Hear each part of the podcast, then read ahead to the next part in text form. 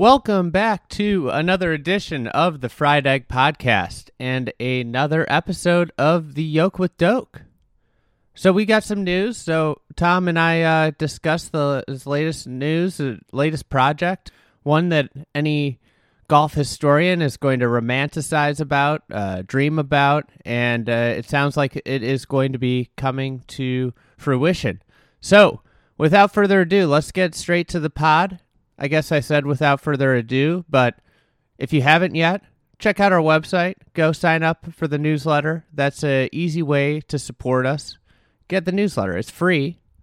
So it's not even putting money in our pocket. Sign up for the newsletter. Get your golf news from us. It's three days a week Monday, Wednesday, Friday. It's free, and it'll keep you uh, up to date with everything going on.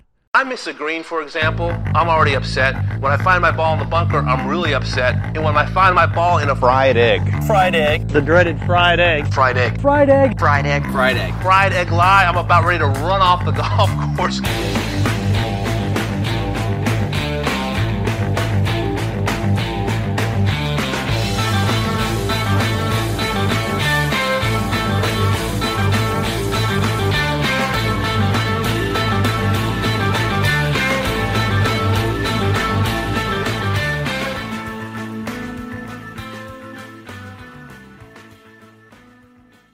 All right.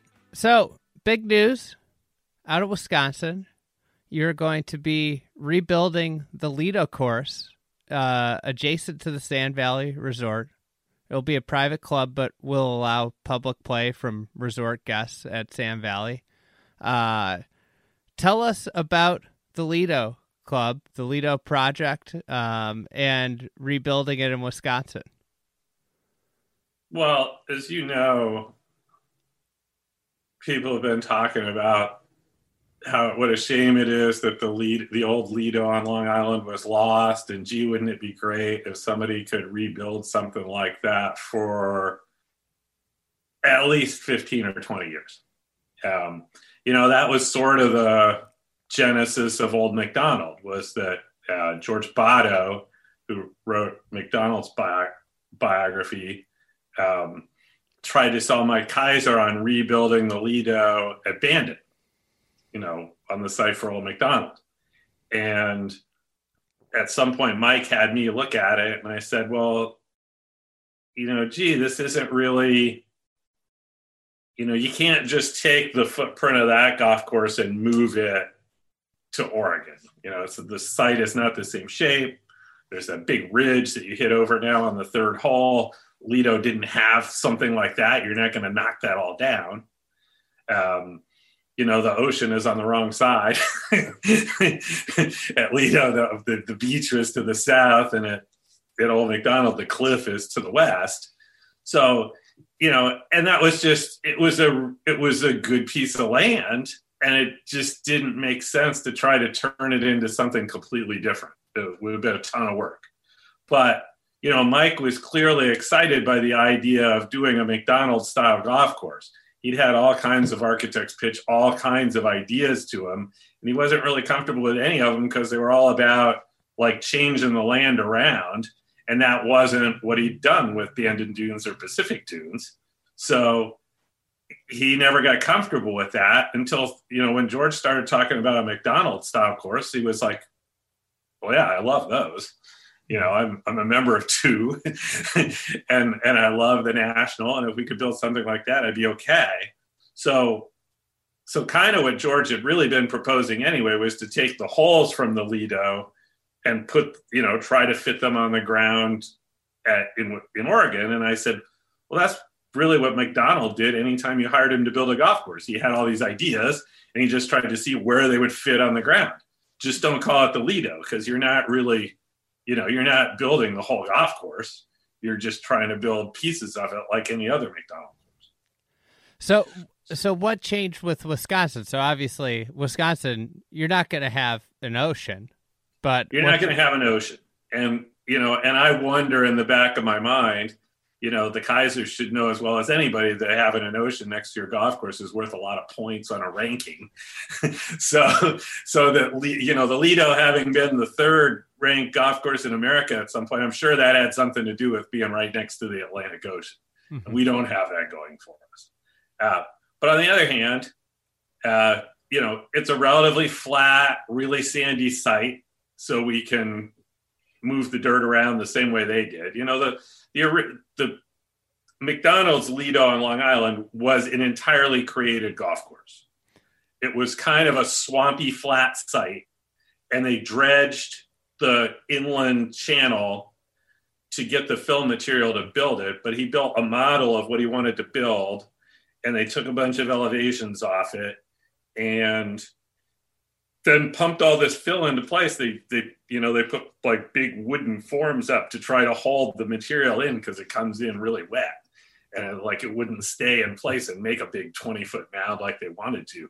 So, you know, they had some, it was, it was a difficult project and it, they spent a fortune building it. Um, but, you know, one of the cool parts about it was Macdonald spent way more time working on the undulations of it because it didn't have any to start. And he realized that, you know, it needed to be like a links and it needed to have all these cool undulations in the fairway.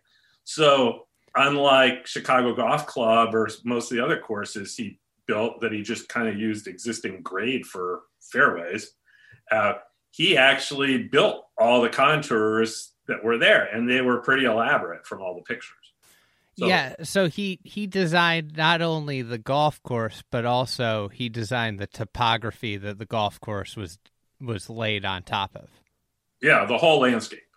Mm-hmm. Uh, you know, you know, a, a, massive project for those days. You know, not completely, not way different than say what I did at the Rawls course 20 years ago, but that scale of construction. I mean, a huge amount of fill, and you know, and, and it had nothing to do with the existing site because there wasn't really anything there to work with. So from that perspective, you know, no one can really argue that we're doing the wrong thing by moving a lot of dirt to make it that way. That's how they made the first one. Talk about that. I I assume it, it, one of the th- reasons I saw in Dream Golf that you didn't want to do the Lido also was that that nobody had enough good information on the Lido to build it like it had been. Has right. something changed right. with that? Right. Absolutely. Um, yeah. I mean, you know, 15, 20 years ago, you know, I've seen hundreds of, eh, dozens and dozens of black and white photos of the old golf course from from every angle, but not every hole, you know, and you know, aerials, but aerials don't give you any sense of the topography. And yeah, I've seen, I don't know what happened to the model. You know, there was a the physical model, model, that they worked off of. And I don't know whatever happened to that. But I've seen pictures of it. You know, it was just hard for me based on the other stuff I'd seen to have an idea of how close did they actually build it to the model. You know, because when we build a golf course, we don't follow the plans exactly usually. But in that case, you're gonna you're gonna do close, right? Because you you're you're having somebody pump all this dirt into place to build that feature. You're gonna leave most of those. You might change around a few and think when you get on the ground, now that doesn't look right. I need to change that. But most of it, you went to all that trouble, so you're gonna keep. Um, but so, you know, I know several people on the fringes of the golf business that are always digging around and sending me more photos that they found somewhere else. Um, but you know, like three or four years ago, a guy named Peter Flory, a golfer from Chicago, who you know pretty well, um, started working on a like a computer game version of the Lido, and he was pretty obsessive about it, and he just went and gathered every photo and every piece of data that he could possibly find. And, you know, after obsessing about it for a while, he got some like LIDAR data of what it looked like. I don't know how. And, um, you know, and he started using like every photo, like, okay, I'm standing here, and he could triangulate elevations of thing. You know, he knew certain elevations of features, and then he can start triangulating more off of that.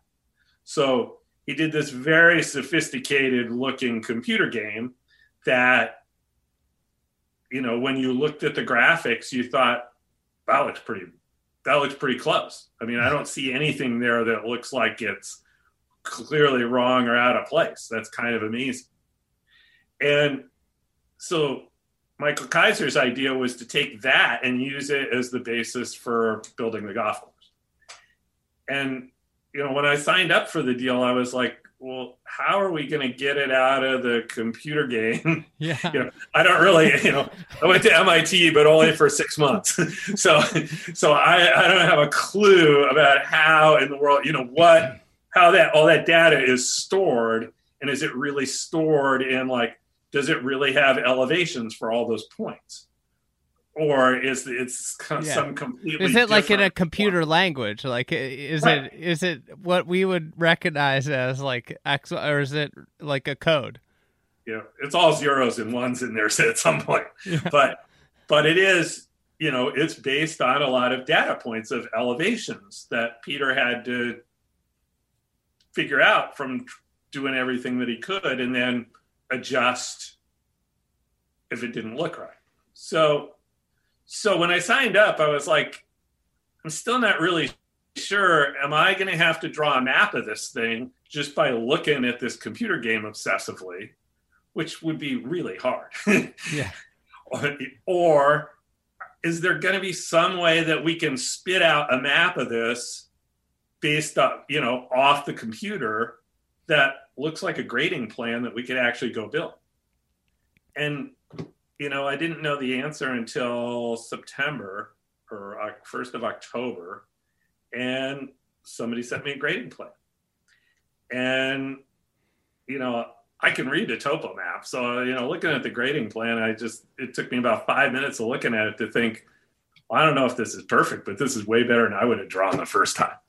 Hmm. you know, and it, you know, so so basically, they got a guy who does computer games to go back in there and you know write some kind of bot program to pick out a million elevations from it export those and you know put it into cad and make a, a 3d plan uh, grading plan for it which is um, pretty crazy yeah. you know i you know i'm i'm very much low tech in my own designs you know we most of the decisions we make we go out in the field and make them and I don't try to model stuff in advance on the computer and then go build it because you know I think the decisions are more efficient out in the field.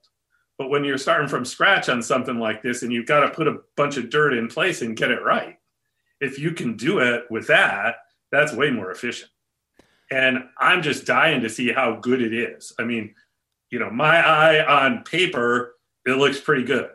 When we get out there, I'm curious to see if if it's really that great. You know, it's a one foot plan, which is pretty detailed, more detailed than we would normally draw. With that, you know, with this project, you're putting something back from like scratch versus yes. you know when you build a golf course you're drawing out a plan you're you know you're in the field you're working with the land you're you're making edits as you go I imagine this project's going to be a little bit different for you and your team in the fact that there is not going to be that much editing, right? It's way different. And yeah, I mean, you know, we're normally when we're in the field, we change our minds and we think, well, yeah, I could cut that green down, the back of that green down a little more and it would look better. And here we're not, we're trying not to make those kinds of decisions. We really want to build the Lido the way the Lido was. But what we, you know, what we, the decisions we have to make are, does that look right? Did the, did all this computer information that we got produce something that really looks like that green should look?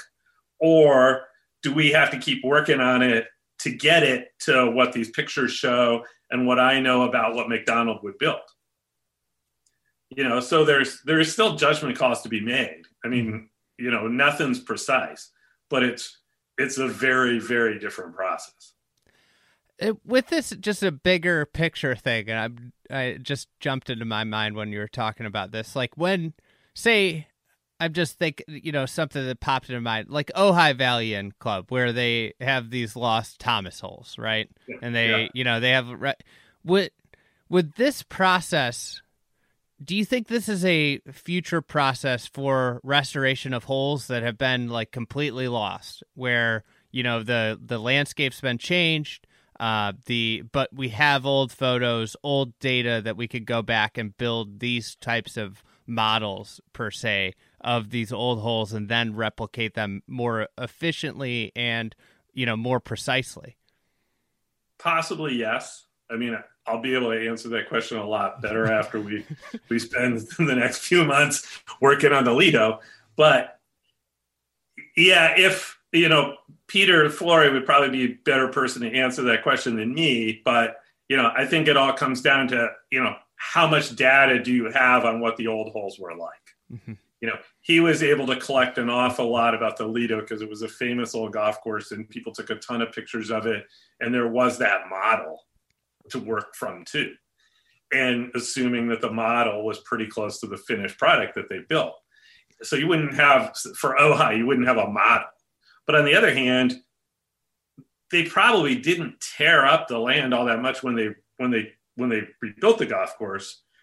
It changed those holes, so you've got you know you've got a lot to work with there. You know, like a lot of times, some of the old golf courses that I've done restoration work on, you know, if they were if they were taking the easy route, they just brought fill in and built a new golf new golf hole over the top of the old.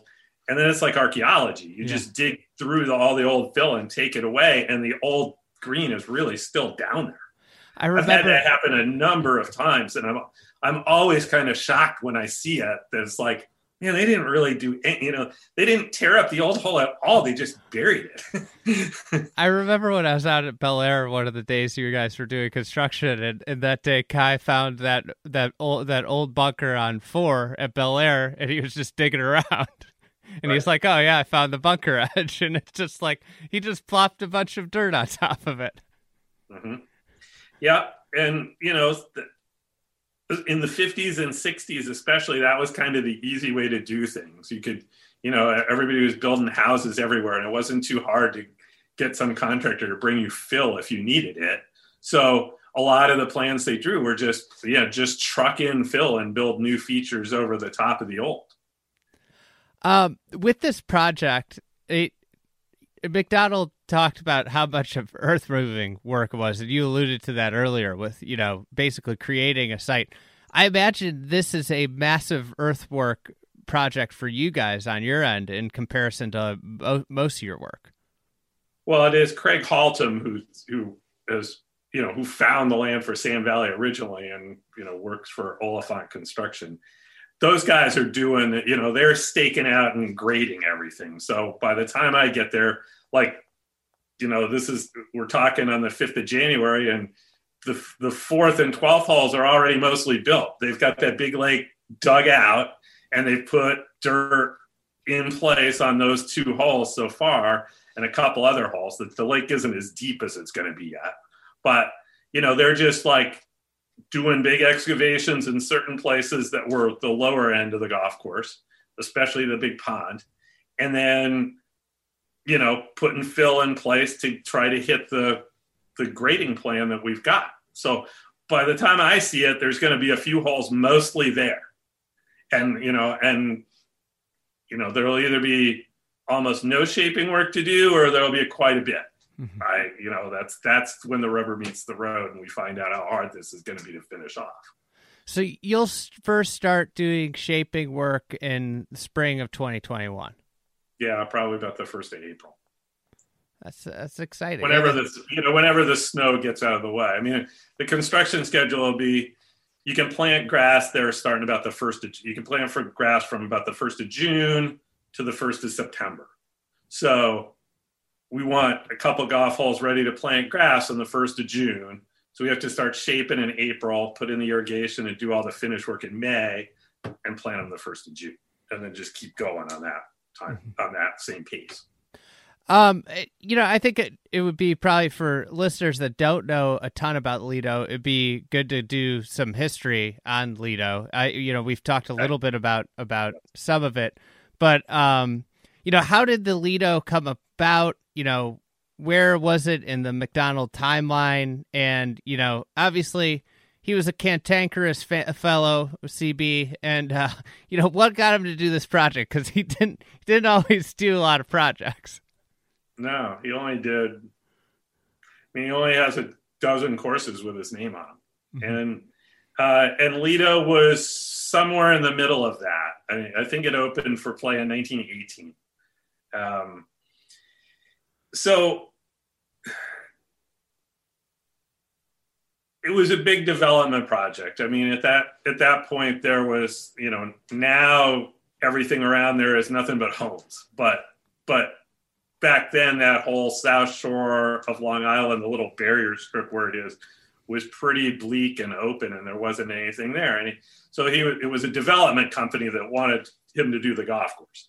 So that you know there would be a bunch of homes in the area not not like a typical development in the states now where there's homes right up against every fairway you know it was a, it was just a golf it was a core golf course but you know there are going to be tons of homes the, the size uh, so, you know, and he wasn't that keen on doing that. And the, the way they hooked him into it was by telling him, you can build anything you want here. You know, we're just going to, we'll pump as much dirt as we need to pump. You can build those template holes exactly the way you want. You don't have to deal with, with the hill not being high enough. You know, you can make whatever you want to make. And, you know, that appealed to his ego. So eventually they convinced him to do it um, and it was really, you know, it was they started in like 1914 or 15, and and one of the reasons the golf course is so famous, in addition to the fact that it was pretty well regarded when it got done, but one of the reasons it's so famous is I don't know whose idea it was, probably the developers, to have a contest to build to design a hole for the Lido, Mm-hmm. and they ran it in Country Life, the British magazine, kind of an upper crust magazine. And, uh, you know, that's the competition that Alister MacKenzie won that kind of got helped make his name as a designer when he was still a doctor who'd only built one golf course on his own. Um, And that's the Mackenzie- origins of the Lido competition, which Golf Digest still runs. yes, yes, they called it the league. I don't, I don't remember the, I don't remember what they called the competition. I don't think they called it the Lido competition then, but it was to design the finishing hole for this great golf course that they were going to move heaven and earth to build. Uh, so you could design anything you wanted, and there weren't, you know, as opposed to the the uh, golf digest competitions now where there are tens of thousands of entries. I think the original Lido competition, Country Life, had about 60. and, you know, and some of them were, some of them were, you know, people in golf, famous people in golf. Mhm. And, and some of them were complete amateur enthusiasts like you would get today.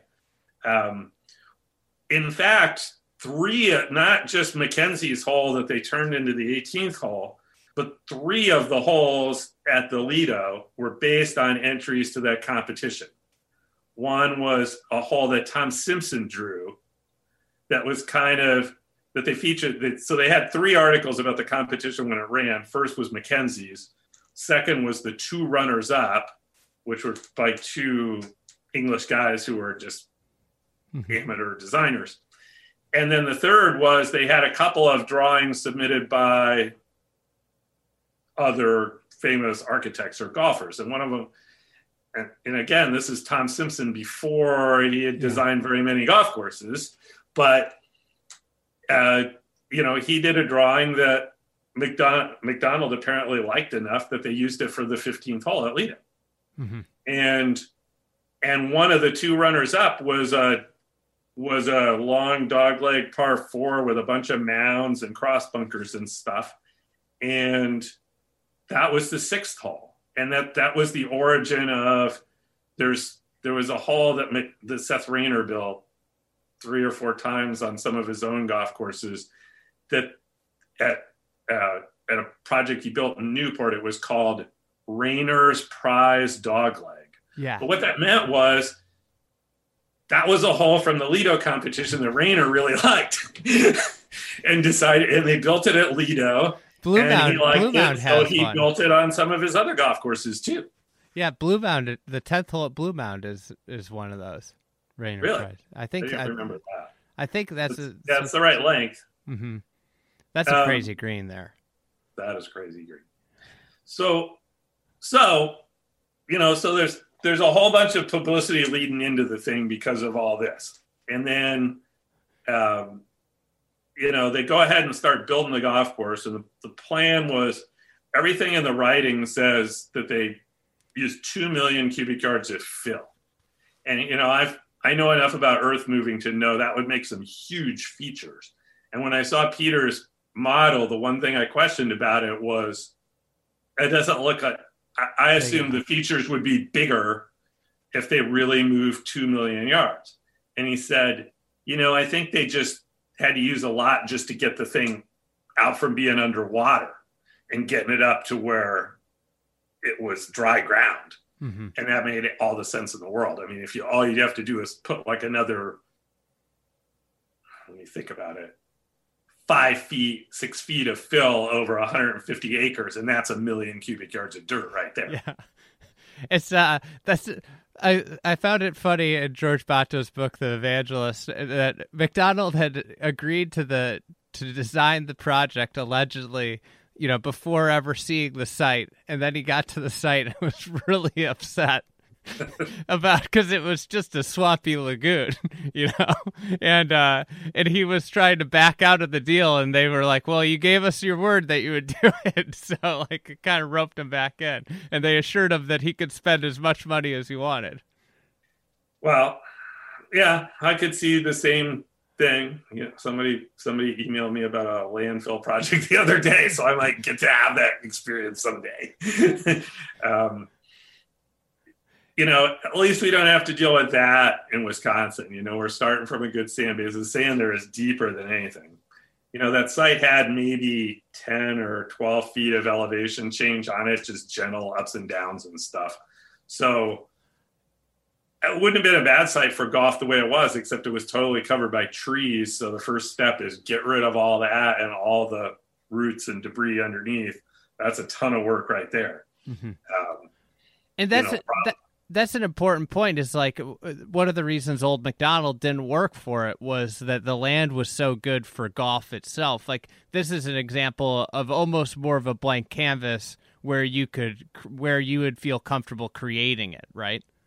Yes, yes. This, I mean, the site wasn't completely flat, but it didn't have a lot of features that you'd think, ah, you know, that's that's, you know, it, it's not nearly as good a site as the stuff across the road at Sand Valley, which is just more dramatic, and the scale of it's probably three times as big.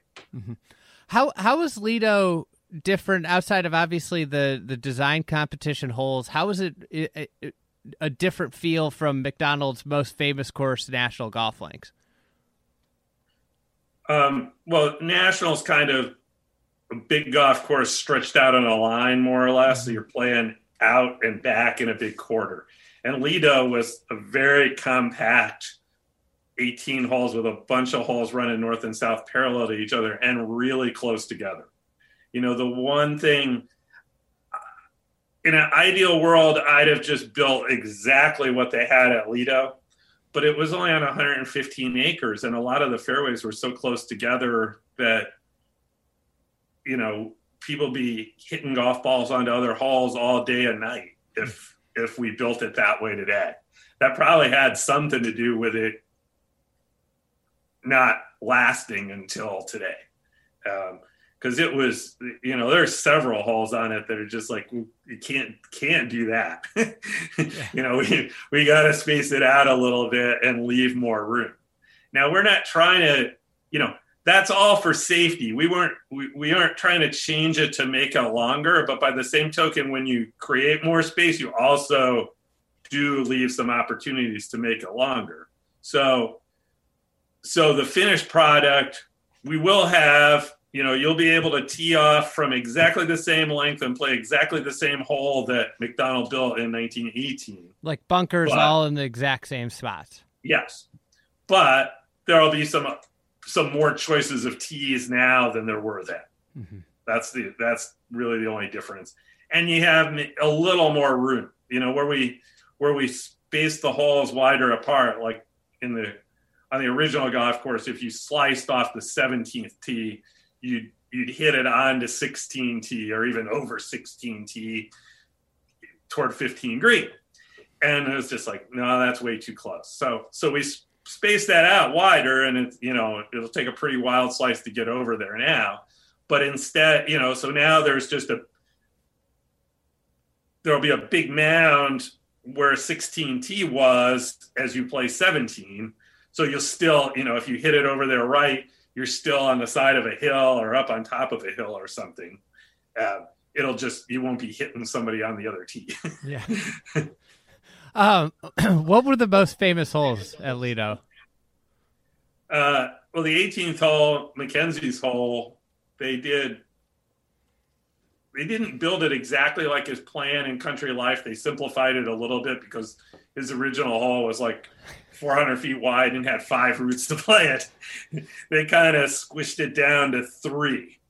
Um, but you know, those carry distances are all the way he had them uh, you know, it's a pretty interesting golf hole. And obviously that had a lot of advanced publicity to it. Mm-hmm.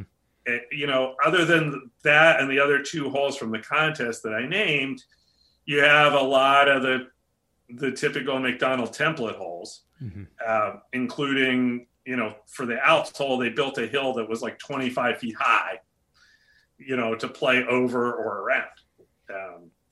And then by far the other most famous hole on the golf course was the fourth hole, par five, that played uh, along the north end of the golf course. So that the ocean was on the south, and then the golf course went completely across the little barrier strip. It had a road. It actually had a road through the middle of it from east to west, which is another reason it didn't last forever. Are, are you recreating the road? Uh, I'll get to that in a minute. But the you know the the road today, you know, you would hit over the road four times, and that just wouldn't. You know, it's a busy, busy town now. That there's no way in hell that would work. So that would be a big problem if the if you tried to if the golf course existed today. Um, but so the channel hole was at the north end of the site, which bordered on Reynolds Channel, which is kind of part of the intercoastal waterway system. You know, you can take just like Florida, you can take a, a small boat through the channel and avoid all the waves on the ocean mm-hmm. as you work your way out east. Um, so the channel was uh, quarter mile, half a mile across before you get to the main main body of Long Island. Pretty big body of water, and the channel hole was a par five that you could either dogleg inland and play it a lot longer and play it like a three shot hole or go straight for the green, you know, in which case you had to carry it like more than 200 yards to a little island fairway sitting up in the dunes. And if you sliced it right, you were in the channel. Mm-hmm. And then from there, over water to a really high green. You know, just, and, you know, kind of like a Pine Valley hole, except a small landing area you know, it was built so it was a real risk. You know, if you went for the island to take the shortcut and you missed it, it was rough enough that you probably couldn't get over the water with your second shot. You know, you'd just be playing a wedge back up onto the fairway that you were trying to hit and still have 200 yards to go. So you're taking a real risk to go that way. Mm-hmm. It's uh, yeah, that it, it, made me remind. It reminds me of that that famous Myrtle Beach hole. that it's got that island of fairway in the middle of a big lake of water. That's just like what I started to think of. You know what, I, what I'm talking about? Uh, I'm famous... not sure. I, yeah, I'm not sure which hole you mean there, but um, you know, I think the cool thing about it is, you, you know, there've been a ton of holes built like that in the last 50 years with alternate fairways yeah. and everything else, but there's very few of them that the the long hitter really pays much penalty for going for it. Yeah. You know, unless it's just water everywhere, they're still gonna, you know, be able. You know, it's you're letting the long hitter take a shorter route. It's Yeah, just, that just makes it way easier for them. And if it's in like a bunker and they're, you know, a hundred yards closer, they're like, okay, you know. Right, right. So, you know, on most of on most holes like that, you don't see too many people taking the long way. At at the Lido, I think most people did take the long way, Mhm. and that's you know that's one of the things that the technology and how how much farther people hit it now really changes the equation some. Um, you know, it was only the, the big carry in 1918 was 200 yards off the tee to a narrow fairway, which was 30 yards wide, which is normal for now. Yeah. you know, so it's going to have to be pretty severe around it. But, but you know, if you play it from the historic tee, it's going to be kind of a three wood layup hole for a good player, and then you know, five, six iron to the green or something like that. So that is one place we've stretched out A back tee. well, you know, s- so spacing all the holes, you know, most of the holes run parallel north and south. So spacing them out more means that the third green gets farther away from the fourth green, which is Mhm. playing east to west along the top.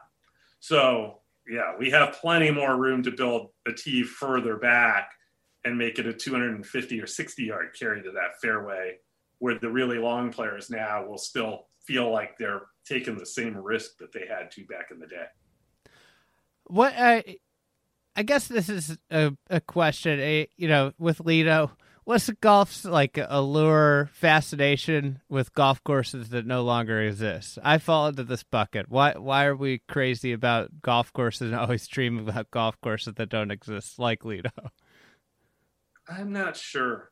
You know, I mean, I've had two or three of my own golf courses go away, and you know, one of them was really close to my house, and I I do miss it, and it's like, God, I wish I could go back and play that again.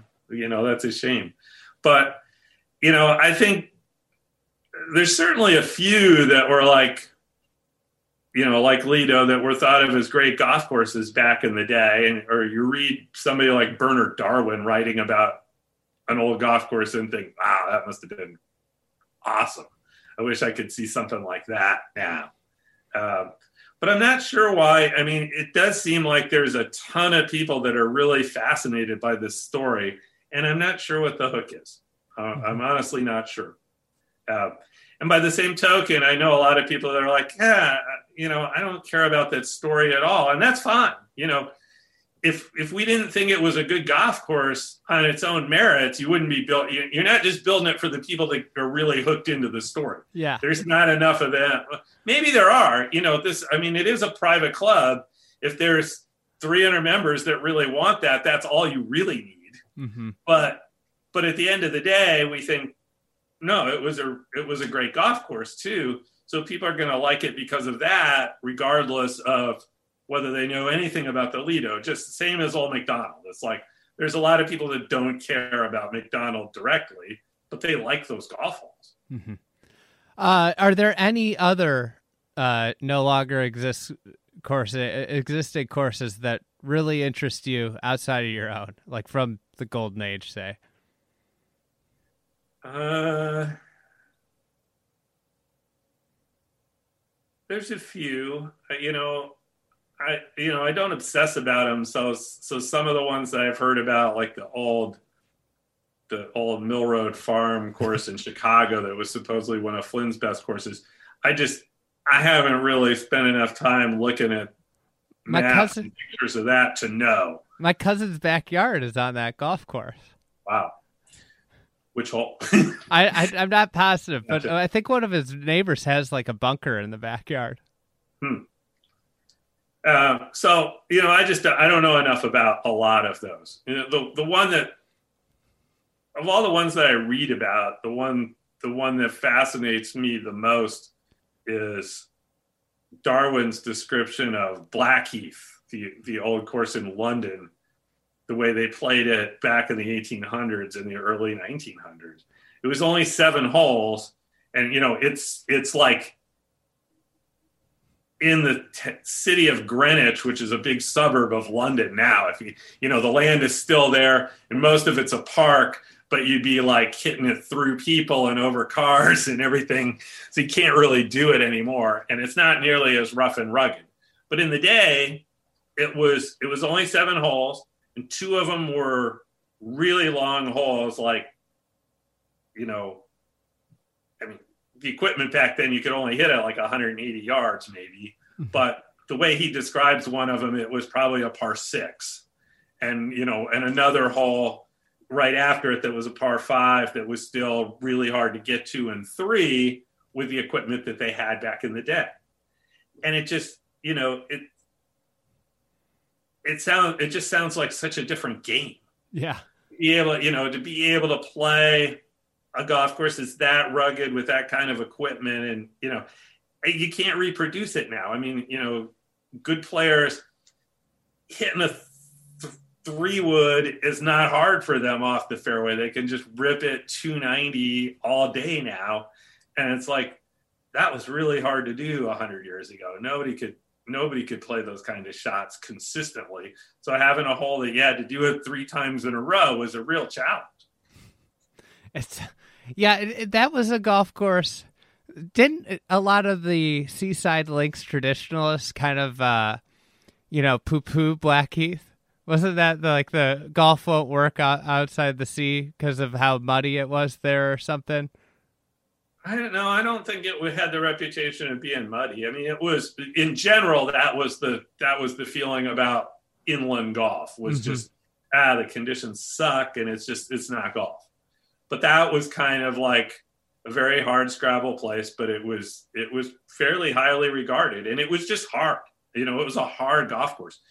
It was seven holes, so you played it three times around to have a, a round of golf was 21 holes, and you know the standard for good players was breaking a hundred. in 21 holes. So, you know, averaging a little less than five was really good. so, well, how's how the game's changed from Blackheath? yeah. Um. So with with Lido, are there what's you know what would be your biggest concern? And and I guess uh you know is there is there one aspect of it that you're most excited for outside of the the the fact that people won't be talking about rebuilding Lido anymore? Uh, I'm just really curious to see it come out of the ground and see if it, it see how close it looks to what I visualized that it was. You know, because I, you know, I wasn't really even part of that process so much. You know, I'm going to have to take it from there and get across the finish line. But, mm-hmm.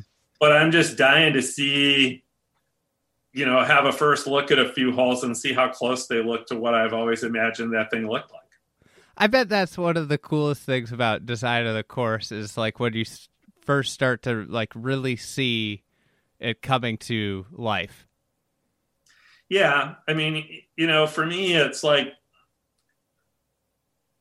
the cliche most people have about golf course architecture is that it's all built to my vision. Like I could have just painted every hole exactly what it was going to look like and that's not how I work. You know, it's it's like it's a process, and you keep working on the hole and making it better, and you you know you you see you see the hole evolve, and and you you make it you you take advantage of those things to make it look better and make it look prettier, and you move the t so it aims at something particular, and and you know i don't have that all figured out in advance. I don't really think any other architect does either. I, you know i think that's just a myth that that everybody plays along to because we like people thinking that we're geniuses. Yeah. But it's in, in fact it's a lot of hard work to get there. And mm-hmm. so so and that's the fun part is just you know that the thing keeps evolving and you keep making it better as you go and here, it's it's like I'm not even there right now for the process of getting the first half of the first hopefully 80 or 90% of it done. You know, that's just taking a plan and building it back to as close as we could draw to what the finished product is. And, you know, now we'll have a look at it and see what there what else there is to do. Yeah, that's cool. It's gonna be it's gonna be exciting. We'll we'll finally get to know where uh where a represent a close a very as accurate as you could get representation of Lido without Notion stacks up with everything else. Yeah, I mean, personally, I'm, you know, I'm not attached at all to what the ranking of it will be. It's just like, you know, for me, the the goal is to get the reproduction just spot on to what it should be, and that'll be an interesting goal. All right. Well, we'll we'll uh, check in over the next couple of years with this. This is, uh, an exciting new project. Yeah, hopefully by summer we'll have an idea of how it's going. yeah, we won't get all the holes finished this year, but we'll get a lot done.